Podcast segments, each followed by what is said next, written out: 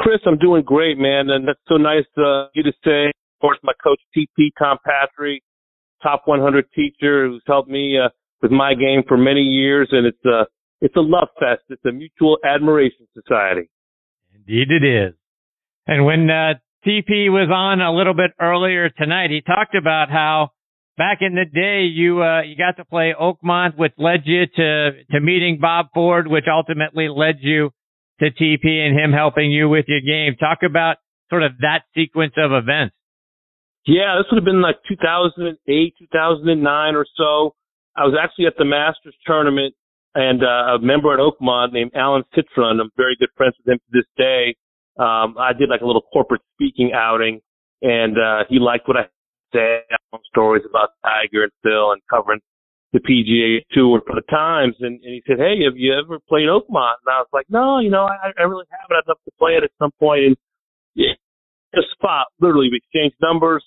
Come play Oakmont at some point. Uh, you know, get to play one of the great gems of of the country. And sure enough, I did. I think I spent a weekend there and got to meet the, the great Bob Ford, who at the time was the head professional at both Seminole and Oakmont, two of the great spots in the country. And I was, uh, you know, as we all are, trying to get a little bit better with my game, a little tighter with my game. I was living in New York at the time, and you know, it been fun to take lessons from Bob Ford, but New York's far away from from Pittsburgh. I said, so uh, you know, Mr. Ford, living in the New York area, give me a name of someone I should see, and he didn't even hesitate. He said Tom Patri, who at the time was at Friars Head and was at Westchester before that, and uh, that's been uh, the beginning of a long and and great, not just teacher student relationship, but friendship. We talk a lot about family. We talk a lot about sports and life. And, and, uh, whenever I get a chance to be around Tom, um, often in Naples, he really, really helps me with my game. He leans on me to send him V1 video. He just is, is one of those folks that has seen everything. He's someone who's just given countless hours of lessons. He's seen every swing style, shape, tall players, short players, you know, long in the tooth, newbies, juniors, seniors, you name it. Uh, Tom Patri has coached it. So uh, I feel very, very blessed and fortunate to have uh, someone of his ilk in my corner. Damon, I want to switch gears a little bit. I want to look ahead to this week's tournament at the Memorial. I'm a huge Jack Nicklaus fan, and he's come under some scrutiny lately because of his support for Donald Trump and being sued by Emigrant Bank, which he sold his publicity rights and trademarks to. Their concern appears to be about anything that Jack would do to damage the Nicklaus brand, like if he were to get involved with the Saudi League. We know he said he wouldn't endorse that. But as as a Nicklaus fan, for those of us who are, is there anything for us to be concerned when we think about his reputation and the things going on sort of away from the golf course? I don't think so. It's interesting. He had a press conference today in Dublin, uh, the site of his memorial tournament at Muirfield Village, and was uh, pretty much right off the bat saying, "I'm, I'm here to talk about this week in the golf tournament." I, I think in this era that we live in, is so much strife, and folks have been backed in their specific corners politically. You know, someone will tell you that the sky is blue, someone else will tell you that it's green, and I, I think that there's been a, a, a lack and loss of civility, and I think with social media exacerbating things in many situations. I, I think if you got rid of social media, if most people sat around a dinner table and had a conversation, you'd find there's a lot more agreement on issues than disagreement, whether you're talking about politics or life. I think most people just want to have a safe place for their family and, and a good future for their kids. So as far as Jack is concerned, when, when I try to cover him and look at him, it's mostly as, as the man and his accomplishments on the golf course, his contributions to the game. And I think he tried to keep his press conference very much about the golf course and the tournament this week and folks like Jon Rahm and Rory McIlroy being in the field. And he kind of refused to, to step into anything about the political realm or, or the, the lawsuit with the Nicklaus companies. And listen, if you live long enough, you're going to have, you know, uh, a bit of a paper trail or comments or things that you said that could come back and, and bite you at some point. But I think for most people who are golf fans, they try to look at the the uh, 73 time PGA Tour winner, the 18 time major champ, the prolific golf course architect, and, and someone who uh, the late great Dave Anderson told me was one of the two best quotes he ever spoke to in sports, the other being Muhammad Ali. So in my time as a journalist, and I've been to, to Jack and Barbara's home and did a feature a long time ago on Barbara uh, for Sports Illustrated magazine, and Jack was sitting with us in the kitchen. Uh, so I've been around him. I've had some terrific interviews with him, and you know wherever he sits politically and, and whatever those things are, I, I try to in my job in my role as a co-host on on Golf Today, uh, I, I try to keep it pretty uh, uh, apolitical as much as I can. Are you going to be in Dublin for the memorial? Chris, I've been so often. It's one of my favorite stops. I'm not going this year. It's the opposite the U.S. Women's Open and also the NCAA. So we've got reporters and cameras kind of spread far and wide. So I won't get the opportunity to go have a Buckeye a milkshake as I have in the past. One of my favorite stops of the year, and you know it's been kind of Jack's kind of ode to his childhood, where he grew up uh, outside of Columbus, where he used to go hunt for fish and, and and look for animals, and of course also his ode to Augusta National. A lot of the same vibe in terms of the caddy bibs that are white and the reachable risk reward par fives and just kind of the presentation of the golf course has that bit of a sprinkling and a and a feel of Augusta National where he won six green jackets. So I won't be there this week, but I've been there. I've had the the opportunity to have lunch in that clubhouse. I've kind of whiled away the hours occasionally when there's been a thunderstorm to pop up from time to time, but I've always enjoyed my time uh, in Dublin. Okay, so you mentioned the milkshakes. Got to tell me which one's your favorite. The Buckeye is great, but I'm kind of a fan of vanilla. Since I was a kid, I, I love French vanilla ice cream, and, and so anytime there's an option, you know, whether it's the Buckeye or if I go into a Baskin Robbins or these days the Ben and Jerry's, and I got to choose between the chocolate and the vanilla or the the mint or the the bubble gum or the stracciatella. I mean, there's all these different kinds of of ice creams these days and in, in milkshakes. But if I had to choose, you know, and I could only have one, I felt like I had to try the Buckeye. You're in the Buckeye State, you know. Nicklaus went to Ohio State, and the Buckeye is a very popular milkshake. But for me, and for my dollar, I could have like five or six vanilla milkshakes and be very happy uh, during my week at the Memorial Tournament. And Damon, you mentioned Jon Rahm a minute ago. Patrick Cantlay has officially won two of the last three Memorial tournaments, but I think we all believe Jon Rahm would have won it last year if he hadn't been forced to withdraw after the third round due to a, a positive COVID test. He had a six stroke lead. He would have then won the tournament in back to back years. A couple of weeks ago, he wins the Mexico Open. Is he the favorite coming into this week? Do you like Cantlay? Who's your favorite? Yeah, Jon Rahm's my favorite. I think the way he handled last year and coming off that 54 hole lead, six shots, and not being able to play that final round, and he goes out two weeks later and wins the U.S. Open. I think a lot of us uh, learned a lot about Jon Rahm during that two week stretch, and also that story seemed to transcend golf. I had some buddies who are kind of loose golf fans that pay attention during the majors. They love how Jon Rahm handled that situation. Uh, he's a past champ there, would have had two memorial titles, had last year turned out differently. I think that he has to be considered the favorite, the way he hits the golf ball, the way he handles par fives. We've seen historically, whether you're talking about Tiger Woods, A, in terms of how he handles that golf course, but you see the, the same names seem to pop up there quite a bit. In the past, it would be Ernie Els. These days, it's the Cantlays, the Rahms, the Hideki Matsuyamas. Justin Rose has a terrific record around there as well. I just think Jon Rahm, uh, considering the win in Mexico earlier this year, considering that we're two weeks away from another major championship, that uh, the way last year ended, it'd be almost poetic uh, were to come back and get a second memorial title this week in Dublin. And Damon, we're a little over a week north of uh, this year's PGA Championship, and I even think the staunchest Justin Thomas fan would feel badly about how the 72nd hole played out there. What are your thoughts about how Mito Pereira lost it on the last hole?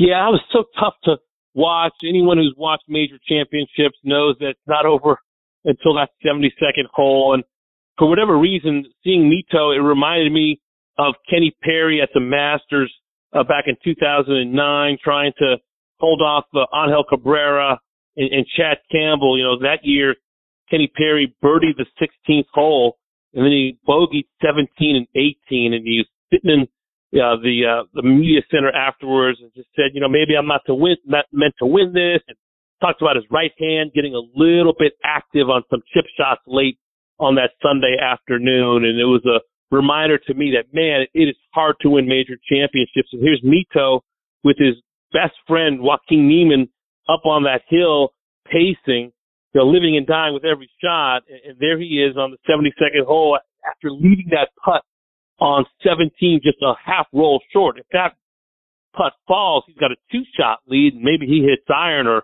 three wood off that tee. Instead he hits driver, which, you know, he has been hitting that fade all day and you could see he stepped up there and, and hit it pretty quickly and he immediately recoils and the ball goes to the right and he says later, you know, I didn't feel nervous, but pressure makes your body do things that you don't always expect. And just one of those sad moments and things start speeding up and then, you know, he's hitting three and he of course doesn't hit the green and he doesn't hit a good chip shot he has to hold a fifth and he misses that. It's just, that's just the way golf can be sometimes. It, it can leave you out there like, uh, someone who's lost his dog or, or like you've been embarrassed. It's just one of those games. It's, it's a beautiful game. I, I love the, I love the triumph, but I also love the heartbreak. It's just part of, of what makes golf so captivating and compelling.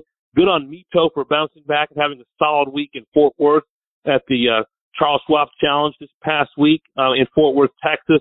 But man, uh, it was very compelling theater a couple Sundays ago at Southern Hills and, and Mito joins a long list of you know of, of players, whether you're talking about a Scott Hoch or an Ed Sneed or a Kenny Perry or or someone else. You know, Greg Norman, of course, was a two-time major champ. Uh, had a bunch of Sunday banana peels, as it were. You know, t- tournaments that slip through his fingers, and you know, we add Mito Pereira to that list, but hopefully, young enough in his career, we'll have some other opportunities down the road. Damon, we've seen Tiger try to will his way around Augusta National and then around Southern Hills for the PGA Championship. He does a great job with the mind over pain thing for for two rounds, but but then walking on that bad leg up and down the hills at Augusta National, as you know, it's it's it's much more undulated uh, than what TV does justice to. And then we saw it again at Southern Hills. Hard to watch because he's obviously in a lot of pain. The country club outside of Boston isn't going to be any different for the U.S. Open. Do you expect to see him there? Do you think he waits until the Open Championship at St. Andrews because it's a much flatter walk, or when do you think we see Tiger Woods again? Yeah, if I was part of Team Tiger, I would advise him, and I'm no doctor. I don't even play one on TV, but I, I would tell him to sit it out. I, I just feel like the turnaround's too quick from that PGA Championship. Uh, so strange to see Tiger having to withdraw and not play a final round after making the cut. I just think it's strange to see someone who had such command over not just his own game, but seemingly the golf course and everything around it. And the golf course seemed to tilt in whatever direction Tiger wanted it to. And that's just not the terms of the deal anymore uh, with this leg injury that he's having to play through and then rehab and take ice baths and Epsom salts and do whatever else he has to do just to get his body ready to play the next day. I know how much the old course means to him is the site of his 2000 and 2005 Open Championship victories. It's the 150th Open. I would be surprised if Tiger did anything to jeopardize him having the best shot to play a very flat golf course where he can hit irons and not have to worry about, you know, trying to hit golf balls off of, you know, uphill, downhill, chewy, you know, meaty, gnarly, uh, New England lies as you might find um, in Brookline in a couple of weeks. I just think that for someone who loves and has professed his love for St. Andrews the way that Tiger Woods has, it would be a bit of a risk for him, I think, to try to get ready for a national championship, which is going to ask his body and his game some very difficult questions, and then try to turn around and fly out to the uh, old course and try to compete to win another Claret Jug. Damon, with all the controversy surrounding Phil Mickelson now, how much permanent damage has been done to he and his reputation? Yeah, I think I think permanent's a bit strong considering what uh, Tiger Woods has been able to do. I mean, I was at that Masters tournament. You think about the the difficulties he's had, some brought on by himself. Well, obviously the scandal in 2009 and coming back from you know less well, you know worrisome things in terms of a life standpoint, but chipping yips and back surgeries are no small thing either. Not to mention this latest car accident, and to see and hear the adulation on a Monday practice round at Augusta where shots were being cheered and, and the applause, uh, uh, the thanks that these gallery members felt, the patrons for Tiger just putting his body back together and the scandal and, and, the, and the occasional, um, you know, setbacks seemed to fade into the distance as, as Tiger was being uh, loved and adored and appreciated as opposed to the awe and the kind of distance that Tiger sometimes had uh, with his fans. That being said, I think Phil Mickelson similarly, he's in a very sticky wicket right now. Uh, some poor choice of words, uh, calling the PGA Tour obnoxiously greedy, uh, considering it has been uh, remarkably good to him, uh, a place for him to ply his trade, win six major championships, be incredibly handsomely paid off the golf course, able to make a, a living and have a private jet, and obviously earn those things. But to hear him lash out at the PGA Tour are very, very strange. Some of his comments about Saudi Arabia and knowing the way that the the regime treats gay people and uh, and what they did to the Washington Post reporter and kind of speaking flippantly about it. Really, just a poor choice of words. That being said, I think most Americans and sports fans are a forgiving lot. We've seen it for time immemorial that uh, the comeback story is a popular thing in our country, especially in the realm of sports. Uh, should Phil Mickelson uh, apologize maybe in a in a better way, kind of take stock of the situation and decide to to have another run at the PGA Tour? I would think that uh, that the folks would be ultimately letting the time pass and forgive Phil Mickelson, who for the most part, very good with the fans, good with his time, has been uh, an asset to the professional game of golf. So I think he's in a poor spot now. I was surprised at some of the comments he made, but I would say that there, it's not uh, not fair to say that there's no way out of this moment uh, for the World Golf Hall of Fame member. Damon Scotty Scheffler is on a heck of a run this year. Four wins in the last two and a half months, plus barely losing in a playoff this past weekend, which would have been his second straight major win. I think most people are thinking he's the runaway best player on tour right now, but his best friend, the guy he lost to in the playoff, Sam Burns, is number two in the FedEx Cup standings. He's won three times now this season, has seven top tens. Sam Burns is putting together a pretty strong season in his own right. Yeah, a couple of 25 year old American stars who uh, were housemates during the Masters tournament, by the way, and Sam Burns hung around there to to uh, greet uh, Scotty Scheffler when he was able to win that green jacket. And it's been fun to watch these two young players who, gosh, you want to talk about two players that really don't have any weaknesses. They hit the ball well. They have wonderful short games. They putt beautifully. I remember having a conversation with John Fields, the head coach at the golf school for uh, University of Texas, and this was before Scotty ever won on the PGA Tour, and, and he told me, Damon, Scotty has the it factor like Duval and Tiger and Jack and Spieth, and I'm I'm like transcribing and I'm typing furiously and feverishly, and I'm thinking, wait a second, this is just school pride talking.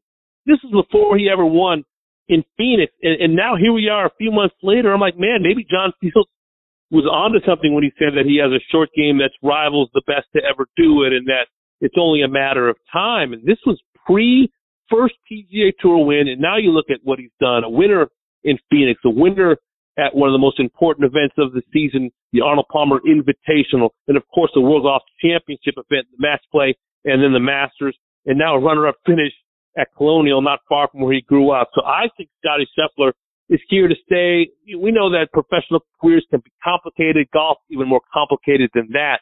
But he's someone who seems to have a good head on his shoulders, uh, lots of good family around him. I've actually chatted with his parents at the Ryder Cup. His dad just so thrilled uh, about Scotty Scheffler being at Wisconsin, a part of that American team. And I think we'll see both Scotty Scheffler and Sam Burns representing the U.S. Uh, for President's Cups and Ryder Cups to come as well.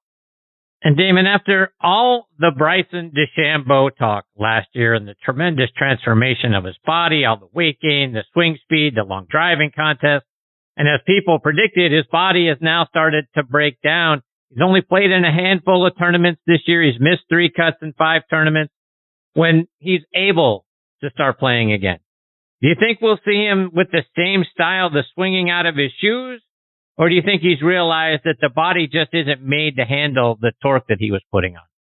Yeah, I think this has been a, teaching moment for, for Bryson DeChambeau on a lot of levels. The physical aspect of the game. He is not a world long drive guy. I mean, he can dabble with the Kyle Berkshires and the Maurice Allens uh, from time to time, the Tim Burkes. But I think to have a long-lasting PGA Tour career, someone who needs his hands. I mean, I think about Tiger and talking about uh, those three months in a hospital bed after the car accident. He was like, "Where are my golf clubs? I just want the club in my hands. The fingers, the hands, feel, feels are everything to a golfer. And for him to have this hook of the hamate surgery on his hand, and obviously the the swing speeds he's generated are, are part of that. He has added weight, speed, and body mass to to a frame that was a lot much uh, much more wispy when he was at SMU, winning an NCAA title, winning a U.S. Amateur. He was already a PGA Tour winner. I think it was fun while it lasted. Uh, the know, driving over the par five six at at Bay Hill and, and taking on some shots, but I think for for his longevity, he and his coach Chris Como probably have to dial things back a little bit. Chris told me uh, last year that they always had kind of the, the style of putting down those pebbles you know, so they could find their way home, you know, a la Hansel and Gretel, that they would never do something to his golf swing where they didn't feel there was a way home. So I'm going to be fascinated to watch what the next few months look like for Bryson. He's in the field this week. He, of course, he's a U.S. Open champ from a couple years ago at Winged Foot, wants to be as healthy as he can be outside of Boston. But I just don't think this this method of, of swinging 200 miles per hour ball speed is going to be uh, able to sustain him into his 40s. And as we can watch these PGA Tour players, they're competing and winning in their 40s. Tiger's done it. Phil's done it. VJ did it. I think uh, if Bryson wants to be one of those players, an all-time great, longevity is a huge part of that puzzle. I think it's been a teaching moment for him. The less turbulent on the golf course and off, the better for Bryson DeChambeau in 2022. Last fall, you hosted a Q&A session with the Korda sisters. What was it like for you to get to spend time with them? It didn't suck. it was pretty fun. I, I, they're two, they're two delightful young women. First of all, beautiful, funny, um, just two great players. To be able to sit down with them and pick their brains on their friendship, on their sisterhood, how much of a supporter uh, big sister Jessica is for Nelly, uh, the younger sister, and Jessica, kind of like Venus uh, to Stina, was saying, wait till my younger sister gets out on tour and wait till you see what she can do. And so glad that Nelly is feeling healthy. She's uh, in the field at the U.S. Women's Open after having that blood clot surgery. You're talking about someone who appeared to be the picture of health, and it just you know reminded all of us how fragile life is. And uh, she was very very happy to be back in the field. But yeah, just to talk to those two about the championship pedigree they have. Their brother Sebastian Korda, one of the best tennis players in the world, just competing out the French Open. We'll see him at Wimbledon. They of course the son of Peter Korda, a major champ from the tennis world as well. I just love the fact that nothing seems too big for that family. You know, while others might be nervous, uh, they get to have the the companionship of of the sibling on the LPGA tour to share the highs and lows of golf, the challenges, to share a meal. They told me they don't talk much golf when they're together. Sometimes they do, but for the most part, it's about having someone just that uh, that looks like them, that can relate, to the to the ups and downs, have a travel partner, a shopping partner, a dinner companion, and it's almost like an unspoken safety net that they know that they have the others back. And I just love the fact that much like Venus and Serena, where people would ask them, well, how competitive are you? What's it like trying to beat your sister? You know, they are sisters. They are blood uh, before they are LPGA players. And of course, when they're inside the ropes, they want to win. But man, the support that they have for one another, the hug that Jessica gave Nelly after Nelly won that Olympic gold medal outside Tokyo. Those are the images that come to mind. They're like that on TV. They're like that in person and what wonderful assets they are to the LPGA and professional golf. And speaking of late last year, you celebrated a milestone birthday at the end of December. What's it like now being able to go out and play on the Champions Tour? Yeah, you know, uh, Steven Alker and Bernard Langer, uh, I'm coming for them with Tom Patri's help. I can tee it forward now, which is great. I, I can say to my buddies that are a little younger that want to hit from the black and the blue tees, I'm going to you know, hitting from the white tees, which is just fine with me. Um, yeah, you know, I'll be getting my AARP card, I imagine, in the mail at any day coming up soon. So, uh, the early bird discount at Denny's as well. There's lots to look forward to north of 50, Chris. Good for you, David. I'm happy for you, my friend. David, one more Oh, before I let you fun. go. I get, speaking of blood, I always uh, like to hear how how your boys doing. I like uh, seeing the family pictures that you post on Instagram. How's the family? Uh, they're terrific. It it is so fun being a dad. I I uh, was down in South Florida with my wife and boys last week. My boys, uh, despite all of my urgings and Golf Channel being on the on the television 24/7, they've become pretty good little tennis players. And, and we were down in South Florida where they were uh, working with Todd Whittam, who's a fantastic tennis teacher who has a bunch of junior players. So they spent their Memorial Day weekend, you know, playing some tennis, but then I got to take them to a water park. We met up with some friends in Orlando.